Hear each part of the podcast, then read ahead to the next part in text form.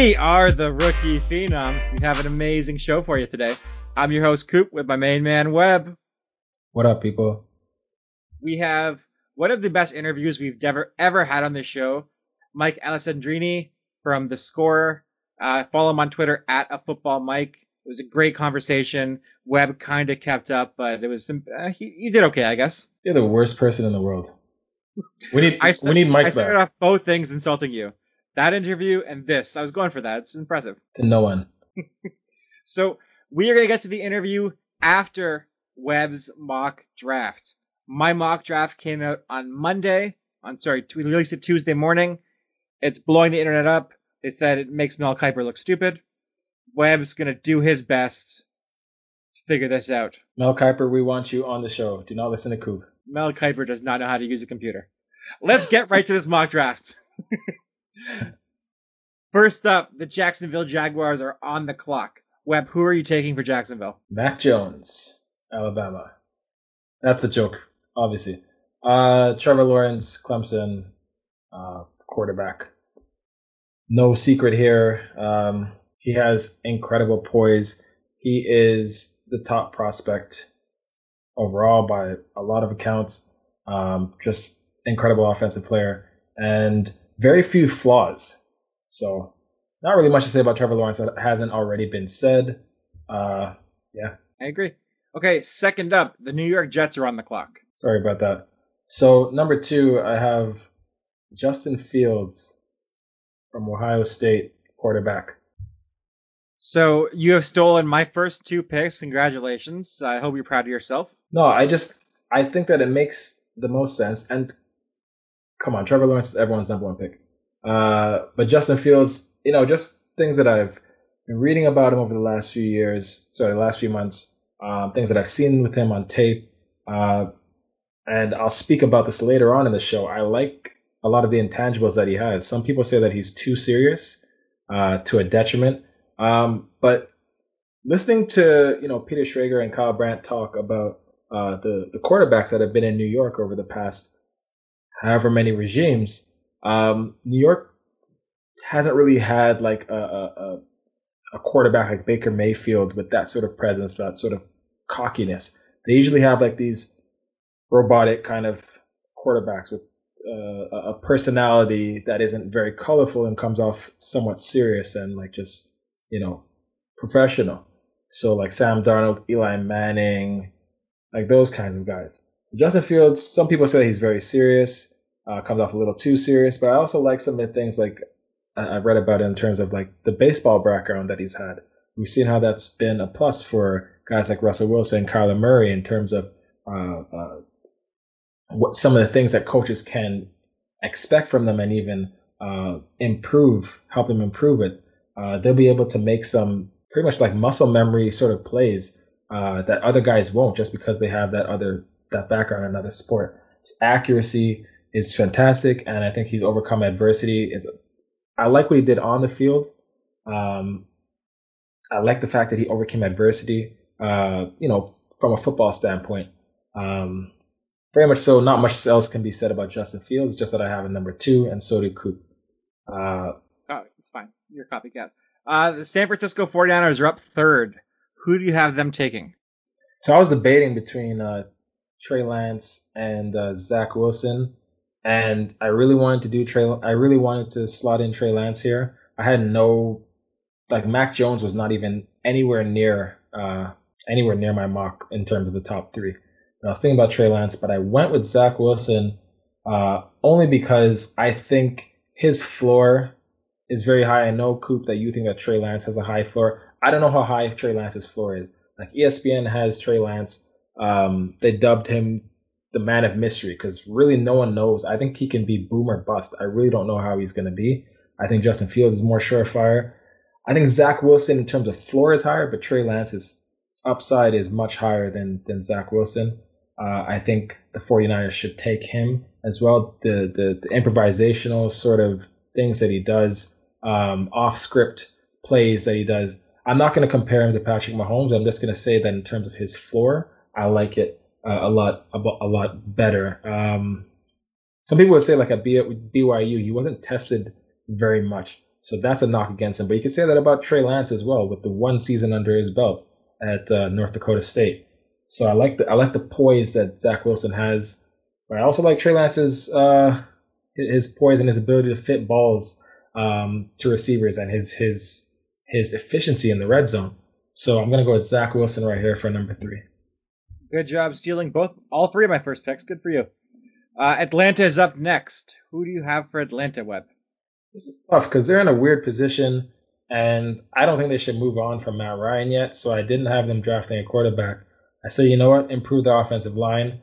Uh, Penei Sewell, uh, six six, Oregon, offensive tackle.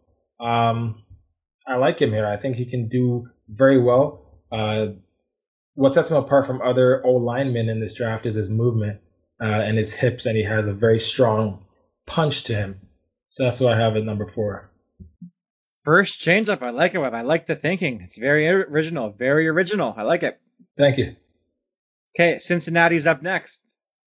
So I have Rashawn Slater going to Cincinnati, uh, offensive tackle. Sorry about that. Northwestern. Uh, I think they need to protect Joe Burrow. I think there's no other position that they need to address, especially this early on in the draft, other than offensive line. Joe Burrow, Joe Burrow, Joe Burrow. Protection uh, for him is key. And some would argue he's an even better prospect than Sewell. So if they can get him here at the five, at, at number five overall, um, why not? Okay, very interesting. The Miami Dolphins are picking sixth after they traded with San Fran and Philadelphia. Oh, sorry. And for the for the listeners, again, I just want to make this clear. This is who I'm thinking the team should select, not who they will select. Um, so Miami's on the clock. I'm going with Micah Parsons, linebacker out of Penn State. Um, 6'3", it's around 250. I think that linebacker is one of the Dolphins, Dolphins' needs, in addition to uh, getting some help on the O line and even one of the skill positions. I think this is a great pick for Miami. Just bolster their defense even more. And um, huge fan. Micah Parsons has some of the highest upside of any player in this draft. It's really interesting you put him there. Good job. Thank you. Uh, Detroit is picking seventh. They have the former Rams quarterback Jared Goff, who is going to win the MVP this year. So, how are you making Jared Goff look better? I think this is my first reach of the draft. I think this guy has a lot of upside. I think he uh, is going to be really, really good. Christian Darrisaw, offensive lineman, V Tech, Virginia Tech. Uh, he's been compared to Ereck Flowers. He has some of the strongest hands in the league. Sorry, in, out of the prospects. He's a very, very big man, and he has a very strong upper body, exactly what you need on the O line. Sorry. A lot of people will have Detroit probably selecting a receiver or thinking he should take a receiver. I'm going to get into it at the end why I'm uh, not as high on receivers in the draft. Uh, I've done a little bit of research. I alluded to it the last episode, but I didn't get into it too much. Christian Darrisaw is who I have going to Detroit. Webb, really quick, do you know who I had Detroit picking at number seven? I honestly don't. Christian Darrisaw. Well done, I, buddy. Well done.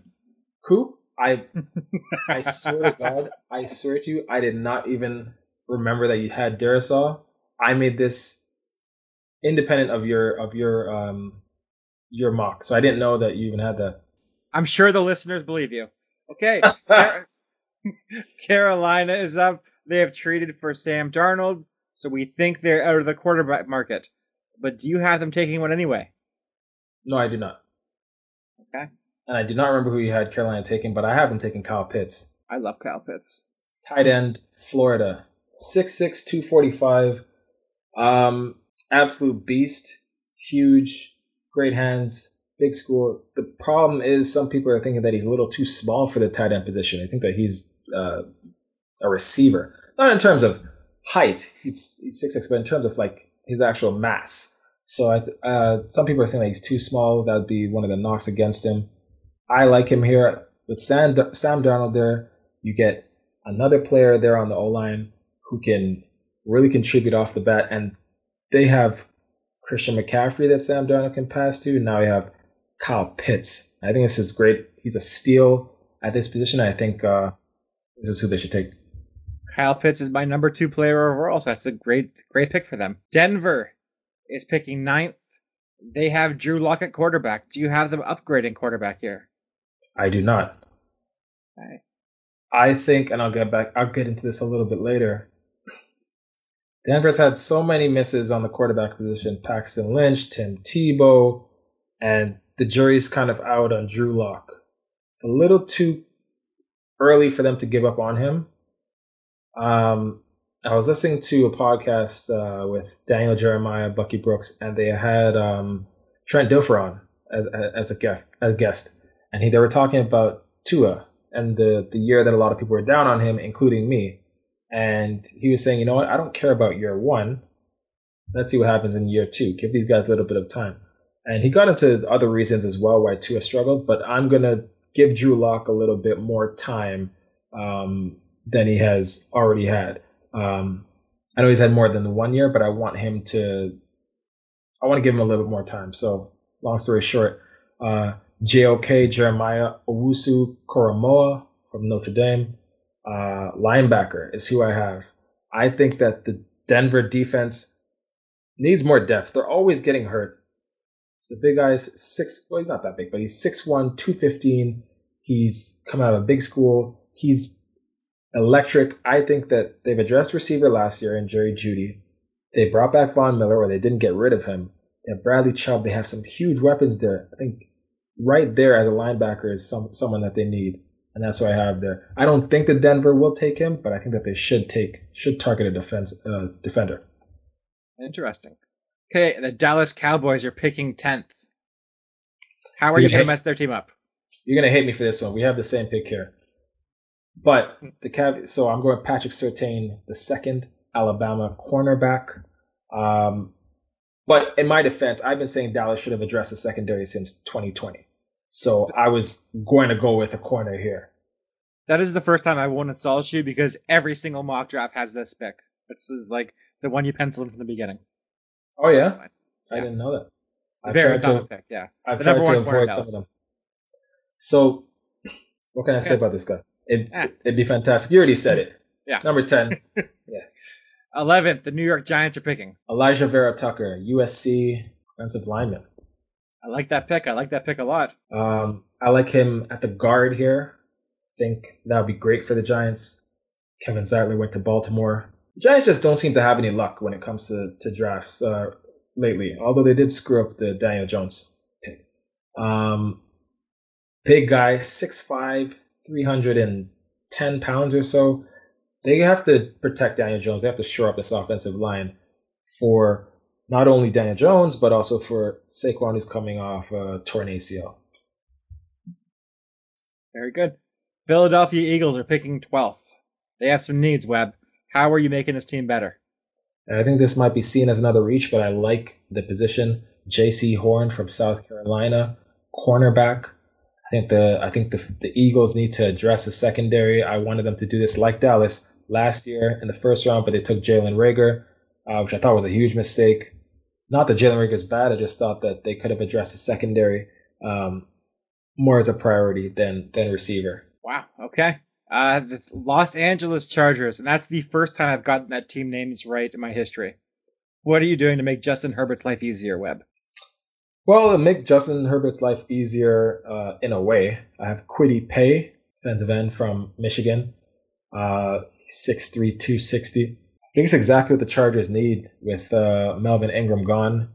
Um, I know they can address the O line, but I think that they can get one of the probably the most electric and most uh, uh, uh, like one of the scariest uh, uh, guys on the edge here, and maybe address the O line later. So you can still help Herbert at another time. Okay, Minnesota's picking 14th.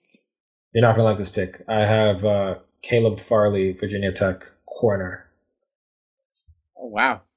Uh, they're definitely going to pick a corner. That's 100% guaranteed.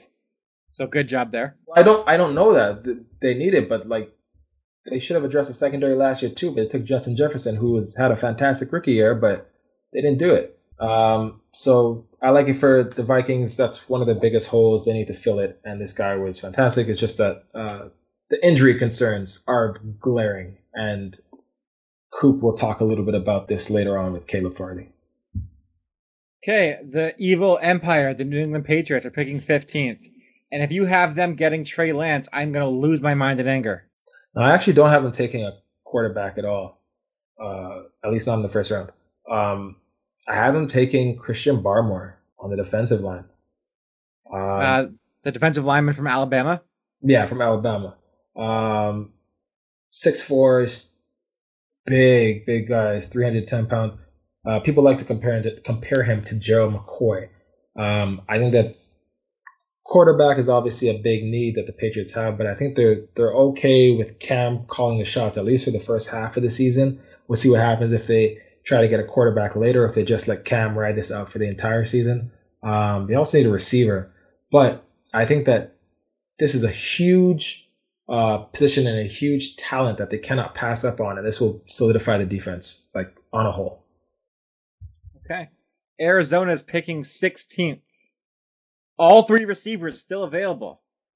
All three receivers still available, and I'll get to it after this. And again, this is not who I th- what I think will happen, what I think uh, should happen. Uh, Arizona's not picking for a while after this, so I figured they had to really uh, nail it. They don't have a pick in the second, third, or fourth round, um, so it's this, and they're basically sitting for days. Um, Trevon Moehrig Woodard, safety, TCU. Um, I think this is one of the, the areas that they really need. Uh, they really have a hole. And they, they got AJ Green, so they don't need to get another receiver. Um, they got your boy, James Conner. So, yes, they can get a running back, but probably don't need to get him in round one. Um, they could have gone for uh, maybe one of the, the pass rushers, but I like this solidifying their, their secondary. They lost uh, Patrick Peterson. They still have Budda Baker. Throw in Trevon over there. He'll do a good job. Okay. Uh, the Las Vegas Raiders are picking 17th. How does Mike Mayock and Jon Gruden mess this pick up? Yeah, I tried to get that out of my head. It really affected me. Like I wanted them to take a good player, but then I was like, they're probably gonna screw this up. But I was like, at the same time, don't worry about what they've done in the past. Just figure out what they should do. And I have Zaven Collins, linebacker out of Tulsa. Interesting pick. Zaven Collins is a gigantic human being. He is terrifying. Six five is about 260. And the Raiders, after screwing up a, a draft where they had three picks in the first round, need to atone for this and need to improve their defense. Very interesting pick. Okay. Uh, Miami's second first round pick is at number 18. You had them taking Micah Parsons with pick six. Who were they taking at 18? I have DeVonta Smith here.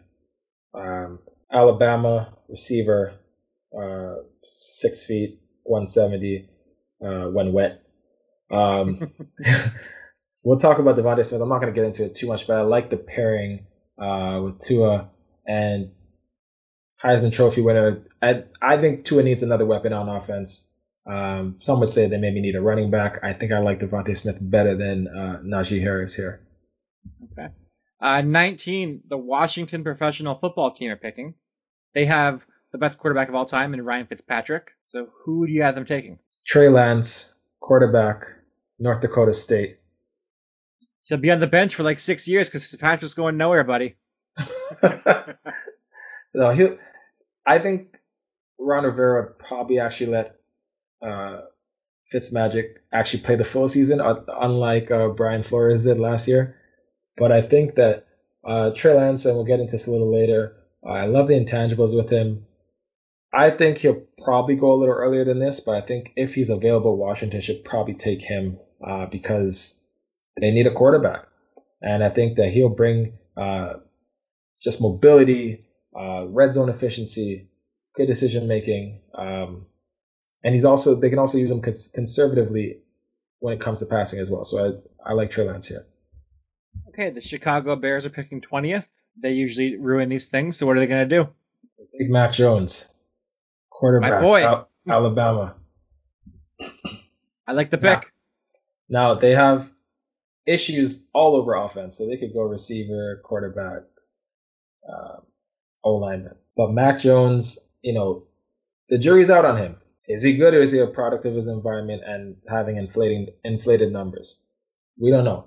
I think that uh, I think he has a lower floor than the other guys, but I think he also Um, I think he has upside. I think in the right system he can he can flourish.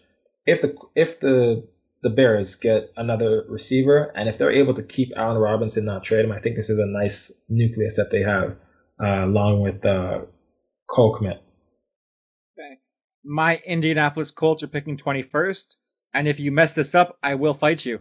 So I'm taking Gregory Rousseau out of uh, Miami, uh, defensive end. This guy is, I couldn't believe it, 6'7", 266 pounds. Um, I think when it comes to guys on the edge, there's a lot of, there's no consensus. I think some people like Rousseau, some people like um, Jayson Oweh, some people like Azeez. Uh, it's all over the place. I think the Colts need help to rush the passer. Um, and I think Rousseau has tremendous upside. Uh, so we're gonna schedule that fight when tomorrow. You get tomorrow for that fight, or what are you thinking? I know an apple tree we could fight behind to make things really nice. I don't know where an apple tree grows here, man. I, don't, I, don't... I know some apple trees. Okay, 22. The Tennessee Titans are up next. Yeah, so this pick was hard for me, and I think it's a reach because this guy may not go really until late second or beyond, but probably late mid to late second. Uh, Levi Onwuzurike uh, from Washington, defensive lineman. Tennessee has needs at corner and they have needs at uh, tight end and probably even receiver. But I think that this helps them on the defensive line. This guy is not going to go here, but I think this is. I think they should target a defensive lineman, especially if Christian Barmore is gone. So I have. I really like Levi. He's a great player. He almost made my first round last time, so he's a really good player and he's ascending. He's excellent. Good pick. Okay, the New York Jets are up next. You had them taking Justin Fields number two. Who are you going to pair him with at 23? You read my mind. I have Ja'Marr Chase from the Jets. Sorry, not from the Jets, from LSU to the Jets. Wide receiver, somehow going in the top five. You have him falling to 23 because Webb hates Ja'Marr Chase. You heard it here first, folks. Again, not how I think the draft will roll out, but what I think should happen. Um, he had a fantastic season, uh, the best uh, for receiver at LSU. Uh, but that was what two years ago. Um, I think him and Justin Fields pair those two together is going to be a Broadway theater. Honestly, it's going to be magical. okay. Uh, the Pittsburgh Steelers are picking 24th. They re-signed Big Ben, kind of. So he's back. How do you have them fixing this roster? So they need to upgrade the offensive line. So I have them taking a flyer on Jalen Mayfield, offensive tackle, Michigan. Ooh, interesting pick. We talk about him a little while later.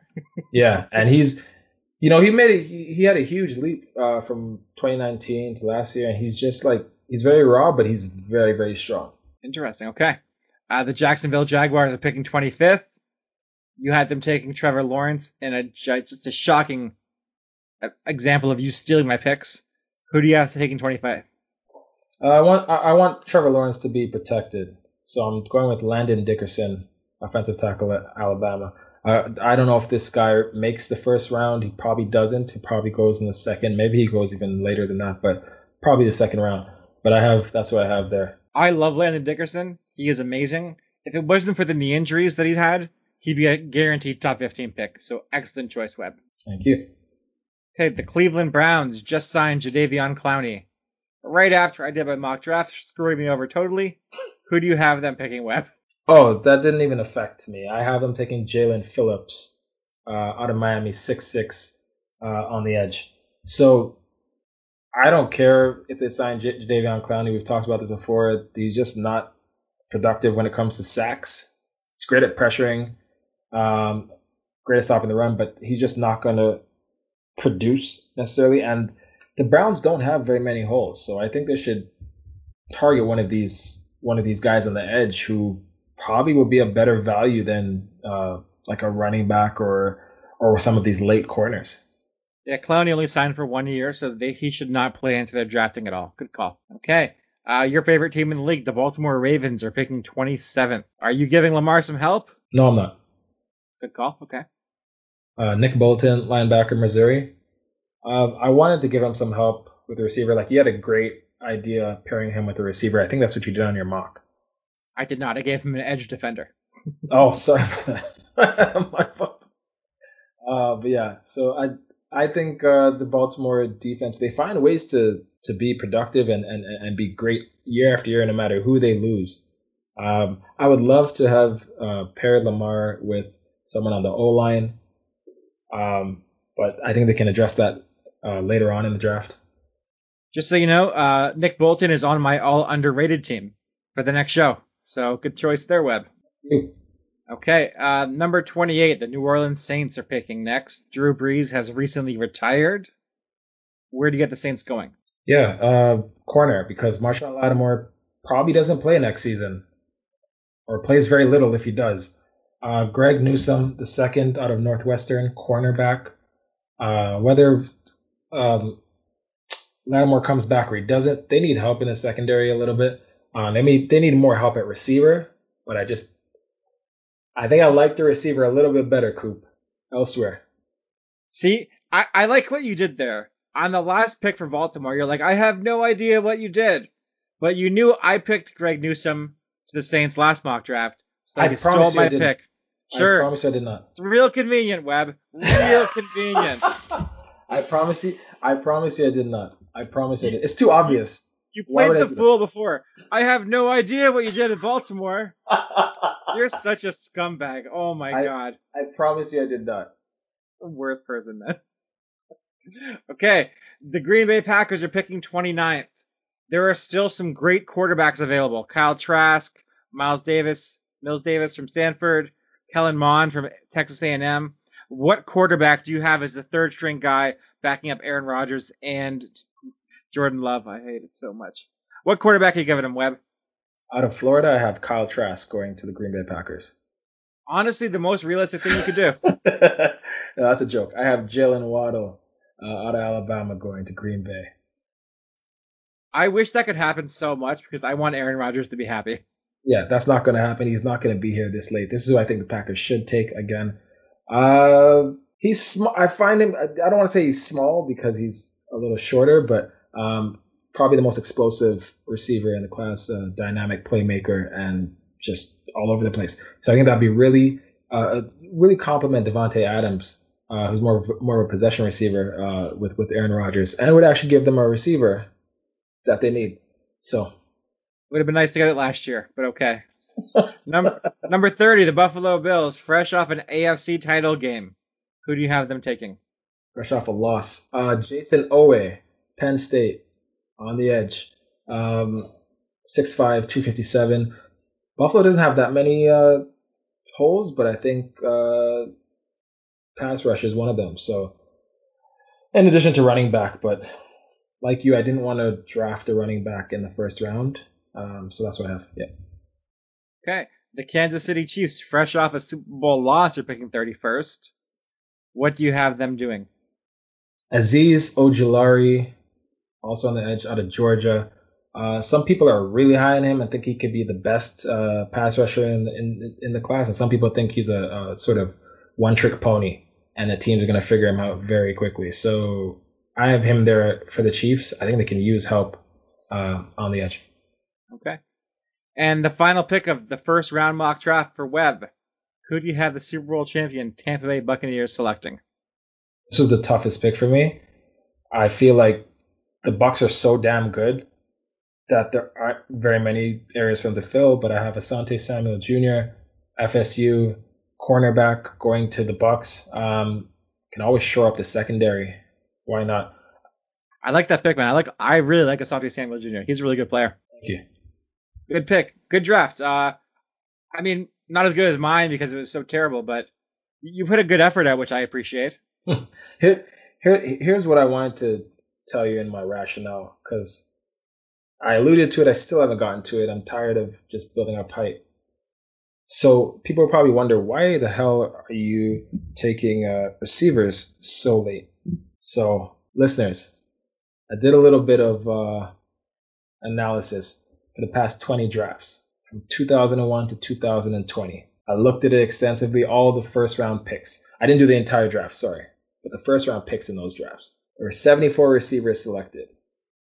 And I counted 8 to 10 that were actually very good out of 74. So I'll, I'll, I'll regale you and I'll, I'll, I'll refresh your memory with who these guys were. Reggie Wayne, 2001, Andre Johnson, 2003, Larry Fitzgerald, 2004, Roddy White, 2005, Calvin Johnson, 2007. There were no receivers selected in the first round in 2008.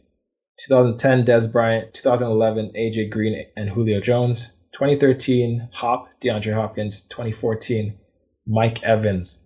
Uh, and also um, OBJ. And uh, 2015, Amari, because he had an elite year. He got paid. And 2018, I'll say Calvin Ridley. That's out of 74 first round picks as receivers. This to me is not uh, a position that you need to reach for. Okay, fair enough. Uh, let's get to the interview now with I'm I'm gonna say the best football writer in the country. Some may disagree. Webb disagrees because Webb's a bad person, but I would say that. I do not uh, disagree. Stop this. Mike Alessandrini from the Score. Please follow him on Twitter at a football Mike. Uh, puts out great content all the time. Go check him out. Let's get to that interview right now. And now we have a very special guest, Mike Alessandrini. Welcome to the show. Thanks. Thanks for having me, guys. So I'm so happy you're here, Mike, because I'm hoping you can talk some sense into Webb, because his draft takes are the worst in the business. The oh, absolute no. worst. Okay. How are you gonna do me like that, Coop? Come on. right off the bat, baby. Just because I have some fresh takes. Thank you for joining us. And before we get into it, how can listeners uh, get your content? Um, how can they find you on Twitter, social media? You can plug your. Um, I'm glad you asked. First, first of all, I, I work for the Score. I'm very well known app. It's uh, all my writing and stuff I do is, is on there. Download the app if you don't have it. It's it's it's the best sports app around. I'm not just saying that because because I work there. I'm not doing anything shameless here. Uh, on Twitter, uh, I'm at a football Mike.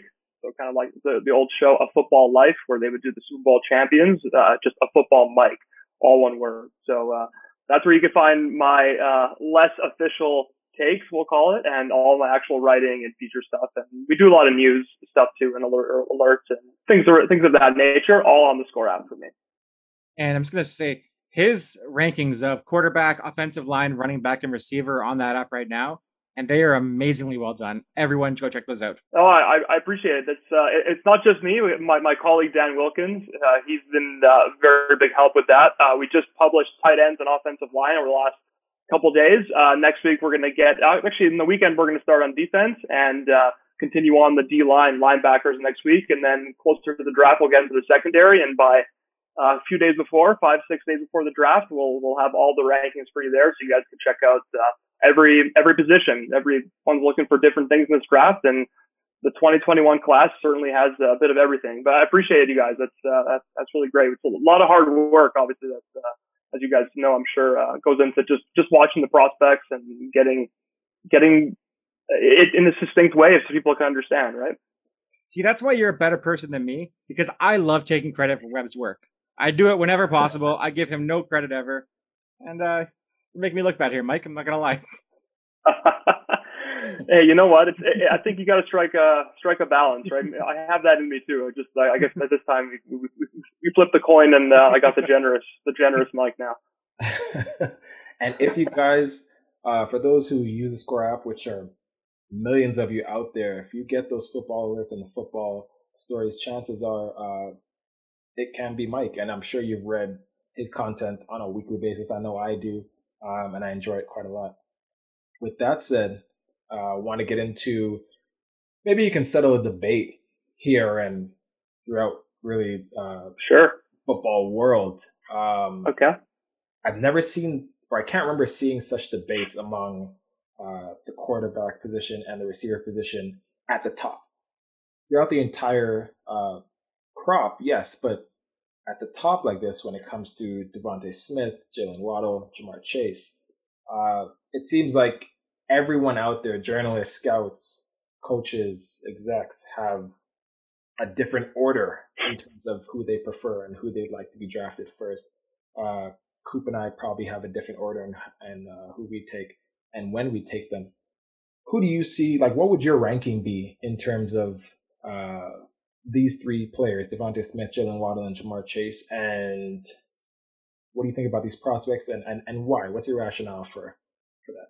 Well, uh, just off the bat, I want I want to make it very clear that all three are really, really, really strong players. J- just to give some context, um, one of them is my third overall player, one of them is my fifth overall player, one of them is my tenth overall player. So those are just three of the, in my opinion, the ten best prospects in this whole class. So I could definitely see someone liking Smith a little more than Waddle. I could see someone falling in love with Waddle's speed. Chase is a dynamic all-around receiver but he, he, he won the Heisman Trophy for a reason. So off the bat, for me especially, Waddle and Chase are very close at the top. DeVonta Smith is number three for me.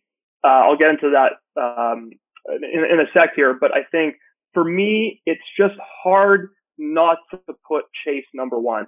I, I really wanted to put Waddle number one. Uh, at the end of the day, Chase showed you put on the tape and there's just a developed game.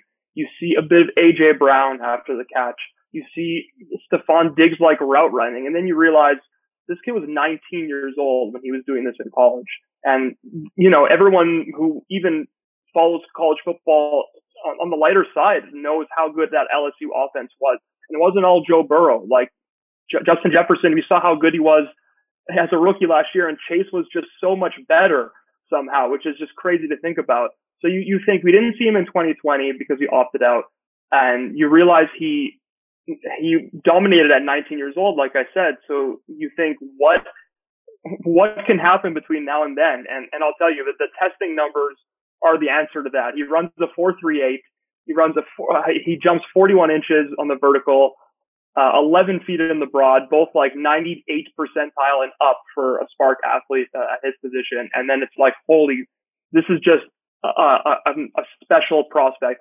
Do I wish maybe he was with his bulkiness, a six two, six three? Yeah, he's only six feet. There are some things about his game that, again, he's still only 20. So it's not like, uh, there's, he's going to stop growing. And, and this guy just, his footwork off the line of scrimmage reminds me of a little bit of Davante Adams. He could develop into that type of player. His ball tracking is incredible. Um, so I, I have him number one. He's just a polished prospect but also, you know, when you look at these prospects, you, you want to say where, A, where are they now? And B, where can they be? So a lot of players maybe are not quite so good now, but they have traits and tools to develop.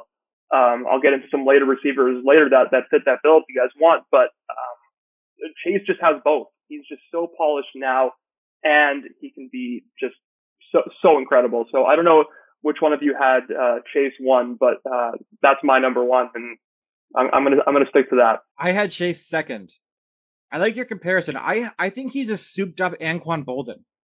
He was to me. I actually wrote down. Uh, I ended up watching watching him before um, the testing numbers came out, and I wrote down AJ Brown and Anquan Boldin. That's funny. And, and when the testing came out, Boldin didn't test anywhere near as, as good as, and that's no insult to Anquan Boldin. He was incredible. Uh, his career or from from start to finish, really. And uh, and I think he, I feel the same way. He reminds me a lot of Boldin. He's tough. He could go up the middle. He could line him up in the slot. He can make a ton of catches there. Um, but it's just a little more explosive athleticism. There's really no one, you can't even really compare him to anyone at that level of athleticism because he's not DK Metcalf in terms of size. He's not Julio Jones in terms of like the size and, and bulk and, and that. So he's not maybe that level with the size, height, weight, speed but he's just a notch below, which is which is pretty incredible. That's like top ten receiver in the league potential for him. I I think he's gonna be really good. Uh, he has all the traits, and I was really surprised by the athletic numbers. I don't. He played he played better with the ball in his hands, I thought, than actually on like beating corners with speed. I thought he was more elusive, like uh, like Toney in the draft. Him and Toney are the two best with the ball in their hands. I think he's gonna be a real the best number two receiver in football, and I'm not sure he's going to be an elite number one. I have my concerns because just because he's his size, I'm not sure. Like he's not Julio Jones, who was a top five pick. Like just physically, right. mm-hmm. really good though. Like listen, I think I I, I think uh, I understand the, the, the concerns about the size, but there there are a lot of number one receivers with less size, uh, less size that are that are shorter uh, shorter than him, or it just when you mix that size, he's six feet. He's not short. Waddle is five ten. Maybe you have some size concerns there, but there are other things about his game as we'll get into that sort of compensate for that. Um, and when you have when you have this level of prospect, I think he's. I mean, I think I think that's his floor of, of best number two receiver in the league is his floor, which is pretty exciting for a prospect. I think he's already going to be wherever he goes. He's probably going to go between five and seven. I can't really see him getting past Detroit at seven. So I think any of those three landing spots, that would be uh, Miami at six, Cincinnati at five, or of course Detroit at seven. He instantly is the number one receiver uh, on that team. Maybe you can argue that Tee Higgins is so good as a rookie that he can be number one there. Obviously, the Dolphins, he would round out that receiving corps. It would be incredible. They just signed Will Fuller. Um, DeVante Parker's great too. All three of those can make it, can be number one receivers. I'm sure there are at least five or six NFL teams that would take any of those three to be the number one receiver. I'm an Eagles fan, and I would, I would, you know, I would beg for any of those three at, at this point. So, um, uh, Chase is going to be Chase is going to be incredible.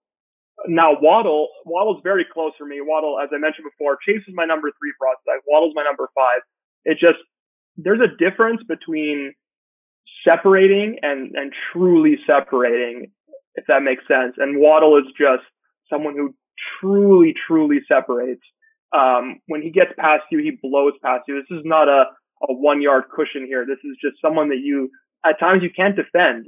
And when he's healthy, before he suffered the, uh, the ankle injury that, uh, almost cut short the season, he, he just, you couldn't stop him. And he's, a, and he's more, he's more than just a speed threat. I want to make that clear. He's, a top-notch ball tracker. He's got DeSean Jackson like ball skills, you know, a little bit undersized, but he can make those plays deep. And you know, I, I, I'm sorry, Coop. I'm going to have to disagree with you with the the ball the ball in the hands uh, comment. Jaylen Waddle is uh, maybe the best in the, in the whole class. Maybe I could argue with Toney. I, I like I like the Toney with the ball in his hands. Not that Chase isn't, but uh, Waddle with the ball in his hands is just um, everything you saw of Henry Ruggs last year, which was Henry Ruggs was uh, you know an incredible prospect and went very high in the draft. Waddle is just a level higher um, than than Ruggs. They're they're pretty similar players. Just Waddle has a more developed game, and if he's fully healthy, um, he is going to be a, a star in the league. As Tyreek um, Tyreek Hill showed, you don't have to be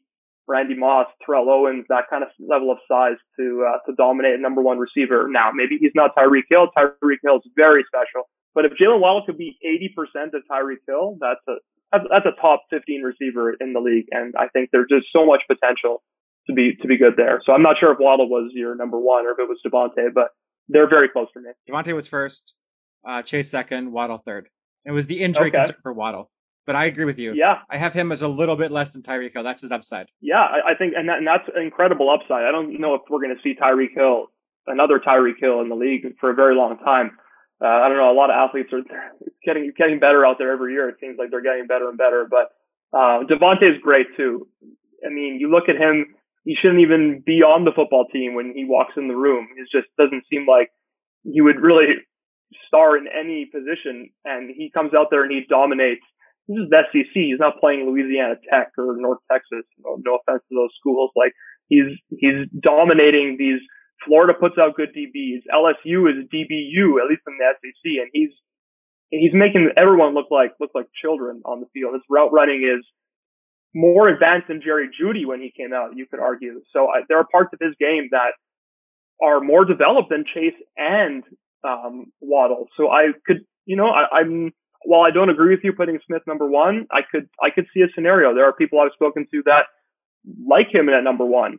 He has just the ball skills at his size are are incredible. Like he's not supposed to do the things he does with the ball in the air with a receiver uh, with a cornerback just draped all over him. You can't you can't single coverage him. There's almost there's no way to do it if you give him space.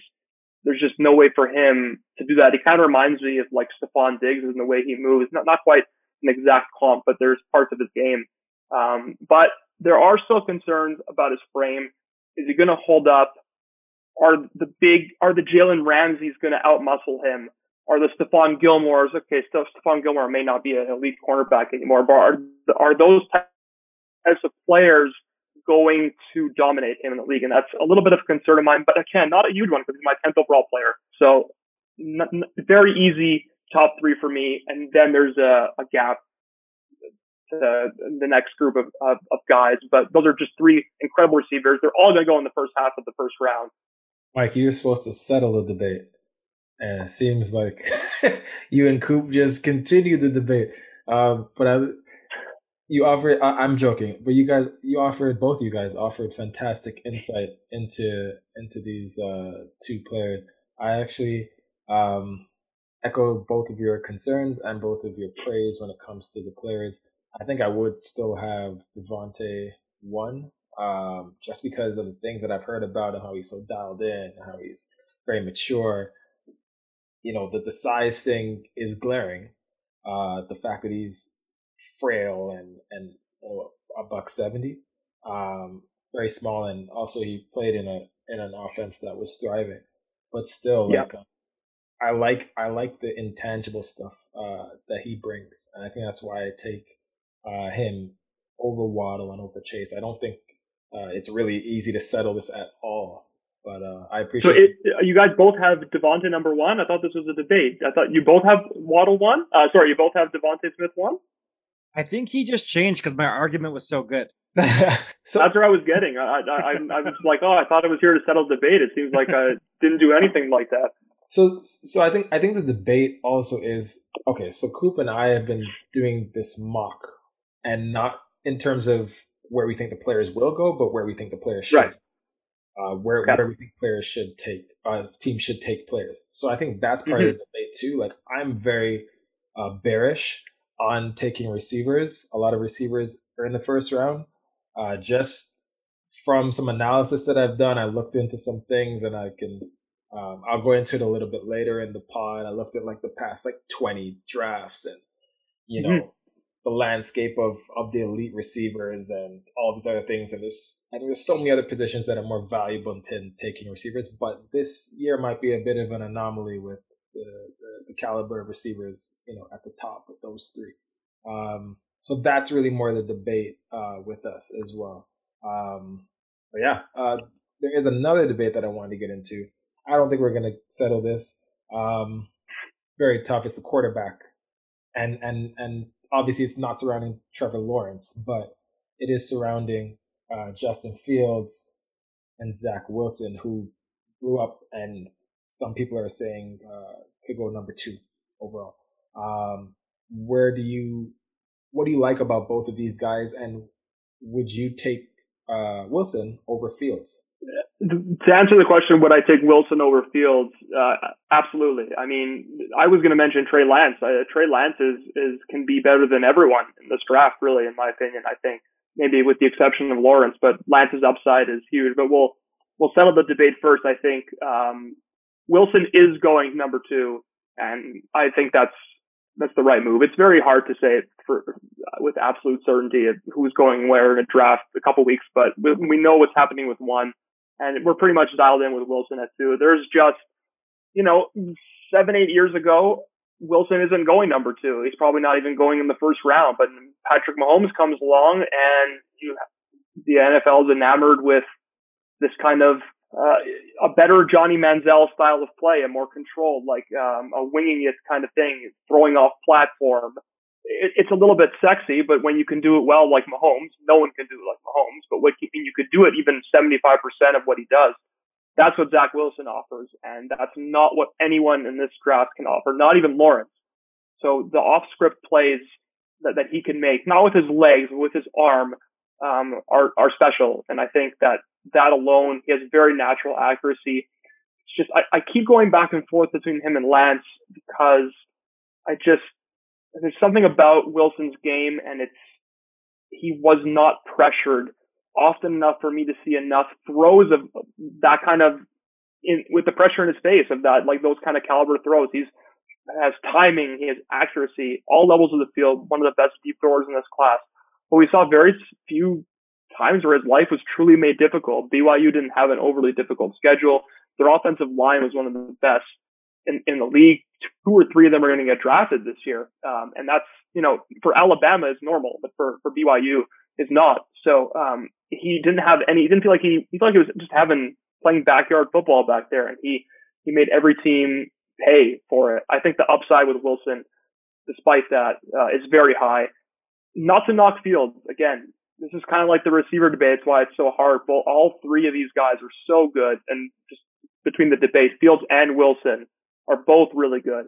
Uh, Fields has parts of his game, and I think are extremely translatable. And I think um, it's just at the end of the day might just be about accuracy, and that's uh, such the, like the most important transferable skill from college to the pros. And I think Fields has that. Outside of Lawrence, he's the most naturally accurate passer. You might even argue he's more naturally accurate than Trevor Lawrence. He makes special throws. He obviously can do damage with his legs. I love both of them. There's just a, uh, the Ohio State offense. Um, not to pull the whole Ohio State quarterback debate because we've had different coaches at Ohio State, obviously, um, over the last 10 or so years. However, um, Fields' is processing It's just a tick late for me. He um, stands in the pocket, doesn't have that. Um, his internal clock, I guess you can say, is not moving as quickly. He, he needs, a good balance of being hurrying, but also being controlled. So like so sort of controlled hurrying, if you want, if you want to call it that. Wilson, uh, sorry, Fields is very relaxed in the pocket, which is very good. He's probably the most poised quarterback in the whole class and nothing can faze him, but at times it could be to his detriment. I think maybe he gives himself more time than, than what he needs. We're splitting hairs here at the end of the day. Fields is, I think, despite the Mac Jones, uh, craziness that's been going on, I think the Niners are going to take Fields. I think Wilson is going to go to the Jets.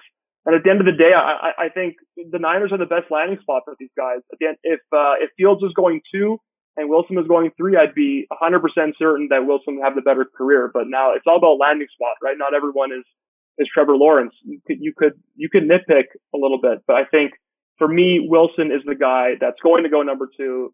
He should be the second pick.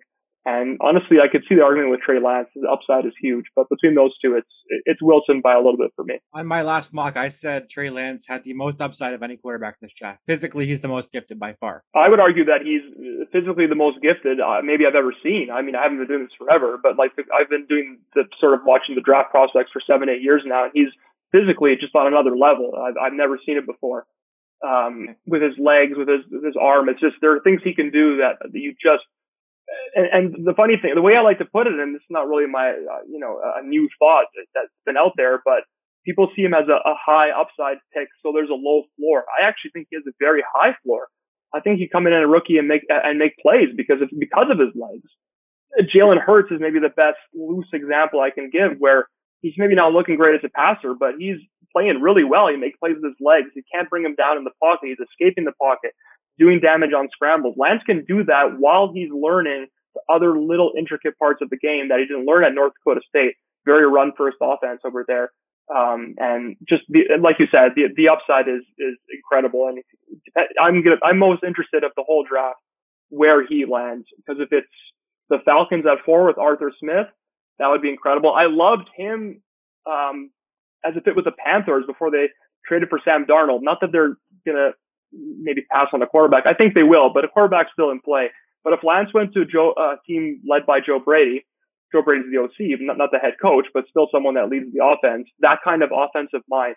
Like if he went to San Fran, I don't think he's going to go to the Niners, but if he went there, it's just the upside, the upside's massive. About Wilson for a second, because I mm-hmm. disagree with you on him a little bit. I sure. agree that he has the, he can make throws that no one else can make, the off schedule throws. But my issue with him is that people get enamored with Patrick Mahomes so much they want to find the next guy. Mm-hmm. And I think there's never going to be the next guy. That he's just so, he's in such a different category that I think there's a more, of all the five quarterbacks that, that are talking about the first round, I think he has the highest bust potential of all of them. It's funny. I actually, I actually agree with you. I, um, I think Wilson, if he goes to the wrong team, and maybe the Jets are that team, that franchise is pretty cursed. But uh, even with the new head coach. Uh, I actually I agree. It's it's weird for me to say that he's my like number four overall prospect uh, and my number two quarterback. So it's weird for me to say, but I, I I can see a scenario where that is. But I also think at the same time you're not really you don't have to look for that Patrick Mahomes. Uh, you could exactly Patrick Mahomes because, like you said, it's, it's not coming. It's not coming anytime soon. But you can get pretty close, and I think Wilson's pretty close. I, I believe Coop did say that uh, Trey Lance had the highest upside. Um, it's interesting. I I like Trey Lance a lot, and, I think you're right. I should have included him in that uh, cluster with uh, Justin Fields and uh, and Zach Wilson. Again, like the intangibles I like about about Trey Lance, like um, that, and and with Justin Fields as well. Justin Fields, the intangibles. Sometimes you mentioned that he is very serious and um, very poised. Uh, that can, sometimes some people have said that's a knock against him. Sometimes he comes off a little too serious, like he's taking himself a little too seriously. But from um, from all accounts, uh, that's how that's who he is. He's not really putting on a front, and uh, I just like what he stands for, and I like that he was able to you know overcome what he did in terms of transferring. He had uh, a little bit of a, a, struggle, a little bit of growing pains uh, going from Georgia to, to OSU, but um, yeah. I, I, I like those things, and I, I, I like the fact that he's super accurate. Um, but I like things about Zach Wilson too. I I think Coop is right. I think but you, you both are right in terms of uh, getting stuck in this sort of uh, this uh, trope with uh, Patrick Mahomes, where everyone's just trying to find the next X quarterback or X receiver, um, and you're not going to replicate Patrick Mahomes because we didn't know about thinking about a Patrick Mahomes before Patrick Mahomes. So now yeah. they're not going to just come along, uh, you know, at every in every draft. So uh, I like things about Zach Wilson in terms of like his ingenuity, the way he can improvise on the field. You mentioned the off-script plays that he makes as well. I always get a little uh, a little nervous when it comes to players that just rise up this late in the process. Um, and I know Trey Lance, just to bring that back to him, uh, he didn't really play last year, really. Um, but he had a huge year before that. And sort of like uh, with uh, Chase, like these guys who had big 2019 years, like major 2019 years, like Trey Lance didn't even throw a pick. Um, did he throw that much? Arguably not. But we kind of, it's kind of like a, a, a, a prisoner of the moment kind of thing, like, you know, like, uh, or like, uh, out of sight, out of mind. Whoever we've seen most recently, that kind of creeps up into the forefront of our minds and we kind of diminish the, the accomplishments of, of guys that have done it before and done it at a very impressive level, but just like pre-COVID. So um, I don't know if that adds further to the debate, but I am very intrigued to see where, where Trey Lance lands as well. Mike, what you need to know about Webb is he is the ultimate fence sitter. He didn't say anything there. He talked about every guy being great and also terrible at the same time. It was actually impressive how you did that. Uh, you know what? I, I, was I was on your side before. But I'm going to come to Webb's defense now. I I, I was going to say uh, I, I appreciate the um, the involvement of intangibles and and their demeanor and that stuff in an evaluation. It's not something that like normal dudes like uh, that you and you and I can can really speak to too much, but it's something that really factors into prospects, especially quarterbacks. And you know, at the end of the day, stats tell us of these five guys, two of them are going to be really good, maybe, maybe, maybe none of them are, and definitely not all five. And a lot of that, a lot of times it's because of those intangibles, the mental aspect of the game that we don't really see behind the scenes. The coaching staff, it's how they take, it's how the offense fits them, it's how they tailor their skill set to the offense. So I, I, I appreciate, I know you did that a little bit with DeVonta Smith. Thank you. Thank you, Mike. Voice of reason here. I I wasn't saying all three can go in any spot and I'd be cool with that. I was just saying what they each bring and I see why their stock is rising. Um, but again, like you mentioned it, you both mentioned it, fit. Like uh, Trey Lance isn't going to just fit anywhere. Um, right. Zach Wilson's not going to just fit anywhere. Mac Jones, who we didn't we didn't talk about too too much, but uh, he's not going to fit just anywhere. Some of these guys need a lot of control in that environment and a lot of I want to say micromanagement and having the right pieces there, and they can thrive. So a lot of the times it's about fit too. No doubt. Cool. And and and uh, it, it, no, I'm, oh sorry, I was just gonna say a lot. A lot. It's more for more than just quarterback, and but quarterback, it's it's definitely most most prevalent, at least uh, for prospects going to the pros. I may be crazy here. I actually think Trey Lance could fit almost anywhere. He played in a pro style system in college. He's such an amazing athlete as well. I think you put him anywhere in the league, he's going to succeed. He may need a little development because he played against minor competition, but he only had 18 throws a game, which does worry me. But I think he could succeed anywhere. I really do believe. I believe this kid a lot. I think he's gonna be great. I, I agree. I mean, I, I, I maybe I'm reluctant to say anywhere. There are, you know, always a handful of head coaches that just kind of don't know what they're doing in the league. There's not. I always say there's not 32 good. There's never 32 good head coaches in the NFL. Just there's not 32 guys on the planet that can do this at a high level, in my opinion. So uh, there are always a handful that they're not going to fit. But I, I, I agree with you. There's he has enough traits and athleticism to to fit anywhere. Hopefully, he's used properly where he goes. I didn't mean anywhere like that. I meant any system. Obviously, head coaches okay. are trash. yeah, he could fail because of that for sure. But I think any system of style he fits in quite well. Yeah, I mean, if you put him, let's say, if he falls and the Patriots trade up, you put him in Josh McDaniels, he would run that offense the way Cam Newton did. Cam Newton threw, did he, how many times did he throw over 18 times a game? Probably not a whole lot. He did a lot of runs. He would, yeah, the Patriots would be uh, 10 and 6 at the very least if they had Trey Lance playing decently last year instead of Cam Newton. I'm not the biggest Cam Newton guy. Uh, I'll say that at least now. Obviously, Cam Newton was incredible a few years ago. He's just not at that level now. But you put him in that kind of offense, that that works. I almost maybe don't want him throwing 30 times a game, 35 times a game. I want him to run the ball. I want the ball in his hands, although he only threw 18 times a day. Uh, I guarantee he had the ball in his hands at least 25, 26 times, and he was the direct, um, he was the, the number one, the, the, primary read, however you want to call it, the, how the play was centered around. So, uh, I'm a little hesitant to really care much about the, how many times a game he threw. Obviously there's reps, and considering he only had one full season as a starter, it's definitely concerning though. I, I can see that. Mike, I am furious at you right now I hate the Patriots because I'm a good person, and you just put them getting Trey Lance, and I am in a rage right now at the thought being put of that put into the world. If they get Trey I'll, Lance, I'll I'm going to lose my mind. Yeah. No, no one should be a Patriots person. So I, am I'm, I'm on, I'm on, I'm on the Patriots hate, hate uh, train. I appreciate what they did, obviously. Uh, you know, it's over now, but I, I appreciate what, what, how, what they accomplished, but, uh, I, I won't get you too excited, but I, I, you need to be ready for a possibility best case scenario, they land Mac Jones. Uh, in terms of if you want them not to succeed, uh, no knock on Mac, he's great, but he's for me a, a very large step below the other four guys. So best case scenario, but he's still going in the first round. So best case scenario for you, if you don't want the Patriots, if they're going to draft the quarterback, let it be Mac Jones. We'll, we'll, put that in. We'll put that into the universe. So another topic that I want to get into, um, there's some riser, risers and fall fallers uh, mm-hmm. prospects that are falling on the board. Who do you think? Who can you see a, a team uh, reaching for, maybe overreaching for that you think they're probably going to regret it? And and you know if you if if you don't if you can't think of the player, then maybe name the team or, or, or both. Yeah, I mean, I could give you a couple examples. I think we just sort of mentioned Mac Jones. I think anywhere in my, again, just my opinion, anyone that takes Mac Jones in the first round is reaching in my opinion. Quarterback is the most important position in the league. Mac Jones is not a first round player. He has accuracy, which is great. He doesn't really have much else for me in terms of like a very high quality quarterback. To me, he's kind of like, be, maybe he could be Kirk Cousins.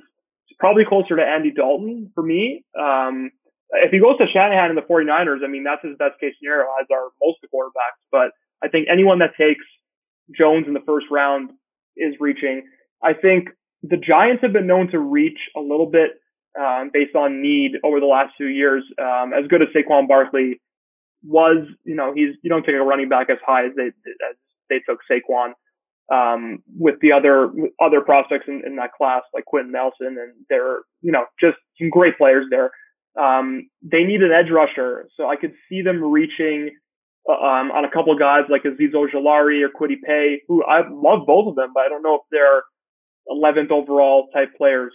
Um, the number one reach spot we, we, we might see is Atlanta at four if they don't, they're, they're in a weird spot where they, if they don't take a quarterback, uh, they could really, they're, they have to really figure out who they want to take. They have the opportunity to take the best non-quarterback.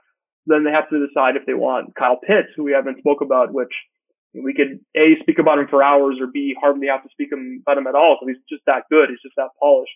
Um, anyone, you know, if they take maybe Sewell, Slater, maybe that would be a, a slight reach as as great prospects as they are. So Atlanta's in a spot where they're they should trade down, in my opinion, if they're not going to take a quarterback. They have a, a lot of uh, some scenarios that are, are that are not great. And I think maybe the last spot might be sort of you're looking at that 19-20 range with um, Washington and Chicago. If they're going to look for uh, a quarterback, um, then I, I, don't think once those top five are gone, I, I, don't want any other quarterbacks mentioned until until the third round at, at, the very least for me.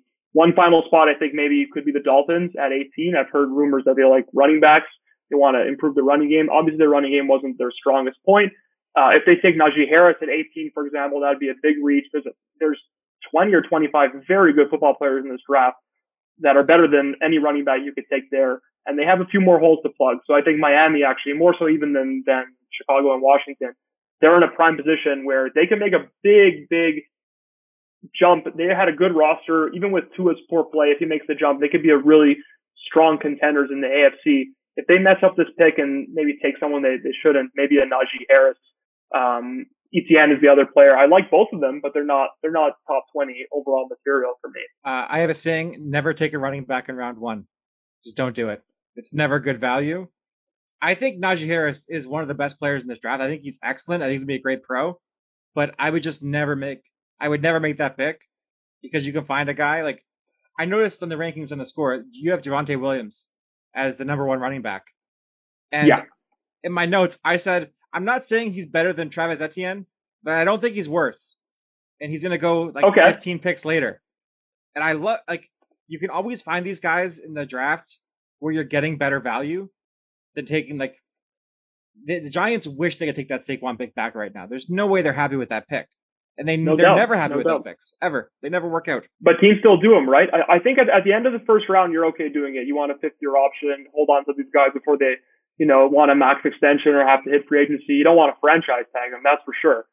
But some teams are in a position that they, they have to do that. So end of first round, I can see it. If they're, uh, you know, I, I will admit, maybe, maybe I'm not, I'm not perfect at this. It's shocking, but, uh, Clyde Edwards-Helaire last year was like one of my favorite players in the whole draft. I was jumping up and down when he went number one. Uh, sorry, first round, not number one, obviously. Uh, he went number 32 overall. I would take, I would have taken him 25, 26. He's just, for me, was that good. I hope he has a better second year. He's banged up a little bit. If he's that kind of prospect for, for me, um, go ahead, take him. But like Rashaad Penny in the, in the first round, I'm not even sure how some people are still employed in that Seahawks organization, but I guess that's a talk for, for, for another day. Like these are just not picks we should be making. You're, you're spot on there and definitely not Saquon. Saquon's obviously a great prospect and hard not to take him very high, especially in that draft, but you know, if you're taking a run, I don't want to say never take a running back in the first round. You could find your Nick Chubbs. You could find even, you know, Derrick Henry didn't go first round. Look at the McCaffrey obviously went very high. For me, just to close this off, sorry I'm rambling, but it's about the receiving just as much as the running for me now. This is like, this is, the NFL is different. Um, you know, you have your Jonathan Taylors, who again, also not a first round pick, who is not the best receiver. He showed a little more as he, as the rookie season progressed. Um, that's my number one concern with Najee. He's not enough. He's not ready for that level of impact at, at the at, uh, as a receiver out of the backfield um, for me to warrant a first round pick. And for me, none of these guys this year. I could see Javonte going late one. He's not. I don't think he's going to, but I I, I wouldn't. I would you know I, would I would talk about it. Him taking him going number a late late round one. Otherwise, don't do it. There's no point. This is a deep class. You could take your Trey Sermons later. You could take your Khalil Herbert, your Jermar Jefferson. Sometimes there's guys seventh round undrafted that end up being pretty well, uh, doing pretty well. Nowadays there's committee backs. You guys know. I don't have to tell you that um, the value is just is just not there. Webb was laughing so hard because I also loved Clyde Edwards-Helaire last year. He was like, oh, yeah? like my favorite player in the draft. I loved him so much, and I was also so happy when the Chiefs drafted him. And then for the whole season, Webb would insult me about how he was not playing that well. He's got off to a, he, uh, honestly, he was my, he was my favorite, not my number one ranked prospect, obviously, but he was my favorite player in the whole draft. So yeah, we have some, we have something in, co- in common there. Uh, I just got excited, uh, watching him. When I would watch other LSU prospects, I, I couldn't, I couldn't, almost couldn't do it. I was just so excited. There were a couple of guys, I could talk about him and watching him for, for, for hours just from him. But, um, he got off to a good start first game of the season, but, you know, didn't quite make it there. But it, it's tough. Not everyone, Chiefs never had a consistent O line. They have Mahomes, so we'll see. Hopefully, fingers crossed for uh, a better year too. Yeah. So for me, that was a reach, and I thought the Chiefs got too excited, kind of like mm-hmm. Dallas when they saw CeeDee Lamb available and they had other pressing needs. And the Dallas secondary was a joke. And throughout the season, they paid, mm-hmm. they paid for making that sacrifice by not addressing the secondary and, and, and going for the sexy pick in CeeDee Lamb. Uh, I think the Chiefs did the same thing. They're feeling themselves. They won the Super Bowl. So let's just improve the offense, even though they had holes elsewhere. They had holes on the defensive end. Um, yeah. Also knowing that LDT was sitting out, um, or not sitting out, but not going to be playing football yeah. uh, that, that, that season. So, uh, Coop, Coop is a huge Clyde Edwards-Helaire fan, and he loved it. And I get the fit. I just didn't like it at that spot 32. Um, if they got him later, fine. And in the first game, Coop tweeted out Clyde Edwards-Helaire is going to be a top five fantasy running back because he had this great game. And I, and, and I, I, I kind of shut my mouth, but I was like, you know what? Let's just wait. There's still 15 more games to go. so that's why I laughed because it, it, it's funny that there was another big fan of that move, uh, uh, on the Chiefs. Yeah. So I better delete my tweets from that game then. Uh, I was probably even even more excited. I had probably a bunch of capital capital words and Clydes and emojis. All, all I, I, was very excited after that first game, especially that that first touchdown. Uh, just to touch on what you said briefly, uh, I think Dallas and KC, the, the two the two teams you spoke of there, were very different scenarios for me. Um, first of all, I think the Chiefs you're the Chiefs. You have Patrick Mahomes. You could afford to get a little bit excited, in my opinion. They kind of paid for it in the Super Bowl, so maybe maybe actually they can't. But uh, Dallas, uh, CeeDee Lamb, if you look across the board, was a very surefire top 10 prospect, probably top 15 at least, but most of the time top 10. If he's there, I have no problem reaching if uh, there's a need. Obviously, Dallas' secondary was a big trouble last year. Obviously, they're probably going to address it in the first round this year as a couple options. But when a player of CeeDee Lamb's caliber is there, uh, you, you, you take him. That's even for Dallas. And, you know, Atlanta did something similar with Calvin Ridley. They had Julio Jones already. Um, obviously Calvin Ridley wasn't quite as polished a prospect as, um, CeeDee Lamb, or at least not as much upside, perceived upside. Um, but for me, it, you have to balance best player available with, with your need. And we'll see if Dallas addresses it because they, they certainly had some issues, um, last year in the secondary. So they can't afford to maybe not go there early again. Yeah. Well, this year they, they absolutely have to address that. Um, and if they don't address the secondary, if there's a, a, a huge prospect on the O line, like let's say Sewell or, or, or Slater or, or, one of the uh, Alijah Vera Tucker drop is available, maybe they could yeah. do that. But um, they probably should address the the secondary. Uh, but I get what you're saying in terms of having Mahomes. You can kind of you have a luxury there, and you can kind of risk uh, those those first round picks. So yeah, it was. You're right. There was a bit of nuance to to the Chiefs. Um, they're also not going to get him later, right? They're they're not going to get Edwards-Helaire at the end of the second round. Um, I don't know when he was going to go if they didn't take him. Obviously, he wasn't going to go in the first since he was the last pick, but um, he they, he wouldn't have made it to the end of the second round. So if they liked him that much, I trust Andy Reid. We'll, we'll, we'll see this year. Hope it works out for them because I'm not very high on the Chiefs this season. Okay, wow, all right. I'm. Um, so just wanted to get you out on, on, on this last question. Um, you, you you've sort of mentioned uh, Mac Jones as a player that you don't think should go on day one, first round. Who are some players that you are hearing or reading or assuming are going to be drafted? Sorry, are not going to be drafted on on day one, but there's there's buzz and there's a lot of clamoring towards these players before, and it sounds like teams will take them, but you just have a hunch or maybe it's an educated guess that they're not going to go on day one. Okay, so just to be clear, a prospect that maybe has some hype but might not go on on day one. Yeah, but it seems like every team in the league is going to take this player if they're available. Okay, okay. I I think that the first guy, um, maybe I'll I'll get to a more specific example or maybe a better example. The first one that came to my head was Greg Rousseau. I think it appears that the media and maybe the the hype is higher on him than what NFL teams like. I think towards the end of the first round, you have the Browns and need an edge rusher, even with uh, Jadeveon Clowney signing yesterday. You have the Ravens that need an edge rusher. The Bucs could probably use another one. They only have, you know, the two that they have are very good. But they're looking for the future also.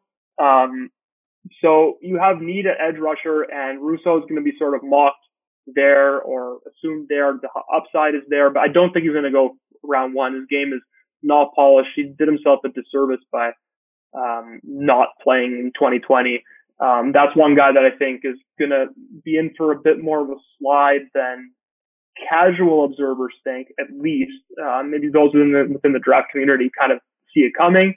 Um, I think another guy, I think talking about the safety class, it's not the best one. It's pretty deep, but not very top heavy. The um, perceived number one, or maybe the consensus number one among, among evaluators, Trevon Moehrig. Uh, I don't know if the team is going to reach for him in round one. There's plenty of hype in him in round one. Kind of think his skill set fits more in early round two. He could be someone that drops. Uh, the final guy I'm thinking of is uh, Jamin Davis, and he's a curious case for me. I think I have him as I'm looking here, my number 31 uh, overall prospect. Doesn't necessarily mean I have a first round grade for on him. I don't. I never have the 32 first round grades. I think he shouldn't be taken round one. I think the skill set is not quite there. The athleticism and the speed is just insane. So uh, he's the linebacker out of Kentucky. For those who, who don't know, plenty of explosive athleticism that you don't see every year at linebacker. But at that, at that position, um, I think there's a chance he might fall to very early day two, even though we're seeing some mid round one hype. Is a very, very, um, high floor, low ceiling. Let's, let's call it. He has a big variance where he can go. He can go as high as like 15 or 16, but also I think there's a chance he could drop to the beginning of round two. Maybe won't really maybe escape number 40 overall, let's say, but he can go in that early round two. I made a list and Jamin Davis was on my list as well. It's hard to take a will linebacker that high. They just don't go that high anymore. The NFL's kind of changed. But I got some names yeah. to throw at you as well. Uh, Caleb Farley okay. from Virginia Tech. I think the medicals are really concerning. So he he could fall. He had the same back surgery as Tiger Woods, which is terrifying. And he's had the injury twice right. now. So mm-hmm. I think he could be the top corner in the class if healthy. But I think he might not go around one. I think he might fall out of if he falls out of round one, he could fall out of the first couple of rounds because the the medical could be so bad. I'm, I'm I'm with you on Farley for sure. I mean, he's um, we uh, uh, for some reason this example keeps coming back to me. I don't know how much uh, you guys were into the draft back a few years ago, but when Myles Jack came out, he had some knee issues and he was like a surefire top 20 player. And all of a sudden, okay, he didn't fall out of the third round, but he he went in the second, and everyone was sort of confused why. And I think that could very easily happen for Farley. The medicals are huge um, as we saw, a lot of things that don't really have to do with on the field performance makes guys drop. We saw La'el Collins go undrafted because he was a, a, a, person of interest in a murder case, or uh, I don't know if it was murder. It was some some was serious felony like that. Yeah. So so uh, obviously very different situation than than Caleb Farley, but uh, you know there are things that are out of these prospects' control for the most part that could see them drop. And Farley's that actually I, I think is a perfect name he can go pretty high. He's has the skill set to be the best corner in this class. It's just when you combine the sitting out 2020 with the back surgery, that's enough red flags for a good portion of the league to cross them, cross him off their board. Jaelan Phillips, the same reason basically, because yeah, the concussions. I he could go top ten. The talent is there, but he could fall around one yeah. completely as well. Yeah, uh, j- just quickly, Jaelan Phillips is my number one ranked overall defensive player in the draft. I am just enamored with him beyond belief. He's so good. He's so developed. But I mean, he he retired. Really, like can't. There's no other way to put it. He left football because of how the concussions before transferring, and obviously he came back and he has that behind him. But we've seen Chris Borland off top of my head is one guy. He had a history of concussions, had one or two more in the NFL, and then he called it quits. That is not what you want your first round pick to be wherever you take him, right? Uh, he's very talented. He doesn't have history of concussions. He's a top 20 player. He's a top 15 player. He's Brian Burns ish kind of ceiling and where he can go uh, in, in in the draft. But that the medical history is huge, and I think it's a lot of that, and it's a lot of position positional stuff. Uh, Jeremiah Owusu-Koramoah is a perfect example from Notre Dame. One, some teams will view him as very versatile. Other teams will view him as, okay, where do we put him? Like Isaiah Simmons. Is he a linebacker? Is he a safety? I was blue in the face saying you got to put Isaiah Simmons at safety. Don't put him at linebacker. I don't know. Like it's just to me it was silly. Don't put him near the line of scrimmage. I don't want him anywhere near the line of scrimmage. Put him at safety. Kind of feel the same way about Mr. JOK from uh, from Notre Dame. I don't really want him too close to line of scrimmage on all on every down. I don't want him in the crowd. I want him in space, but the tweener position, tweener size might see him fall at around one. Uh, but he's, he's a round one prospect all day. He's like top 15 on my board. I, I'm enamored with him too. The last name I have for you is Jalen May- Mayfield from Michigan. There was some Yeah. talk of late round one originally, but all the testing has come back terrible. Uh, he looks sloppy apparently, and I, he apparently he hasn't taken the process seriously. And it reminded me of J- Jachai Polite from the Jets a few years ago. There was Mhm. talk of round one, and he was cut four months after falling to round three. I hope it doesn't happen like that, but I just that's in my head now, which worries me. Yeah, Jachai Polite it was a great example. I, I don't know if he's in for that type of fall, but um, you know Mayfield is, is Mayfield's going to fall. I, I think he had some late round one hype, early round two. Could see him even being available in round three. For me, he's a guard. I think maybe you put him inside, he's going to be a lot better inside than outside, especially with his testing. But he's gonna he's in for a fall. You, those are some really good examples. Right. You guys honestly haven't made it any easier for me with my mock. Uh, some of the guys you mentioned, again, like I, uh, set some players on teams just based on who I think teams should target. So Mike, when you hear this recording, when you hear this, uh, please remember that this is not who I think X team is going to take. That's the caveat. Really, You're, you're better off throwing darts at the board, right? And mocks are so difficult, especially for we're we're, we're not Ian Rapoport or Adam Schefter. We don't have as much insider knowledge as some other guys. So you could you could balance the two and get ten more right than me. Even if you get ten right, that's pretty amazing. Mocks are very one because once you get one wrong, you get five more wrong because of it. So it, it, it's difficult. It's a difficult practice. And and the thing is, even if you get the landing spots right, in terms of the players actually thriving and playing well, there's another sort of thing. So who knows what will Oh, can yeah. Um, Oh yeah. yeah, for sure. But thank you, Mike, uh, for joining us. You made this mock draft process for me and my subsequent drafts even tougher now. I have a lot to consider. and I'll just I had a blast. Yeah. we really enjoyed it and we want to thank you for you know educating us and educating the listeners as well and and uh, all the best uh, we look forward to seeing some of your more of your content Thanks, guys. Appreciate having me. Uh, I had a blast. It's always fun to talk draft. Uh, thanks a lot. Appreciate it. And before you leave, all the listeners, again, go follow him at a football Mike and go to the Score app and find all his content there. It is the number one place to find football information in the world. Yes, sir. Okay, so thanks again to Mike Alessandrini. We really appreciate the interview. Please follow him at Football Mike and go see his work on the score. He puts out great stuff every day. Follow us on Twitter at Rookie Phenoms. We really appreciate it. Please subscribe on iTunes, Spotify, or anywhere else you get your podcasts. It really helps us grow and helps us land great guests like Mike Alessandrini. Thank you, everyone, for listening. Have a great night.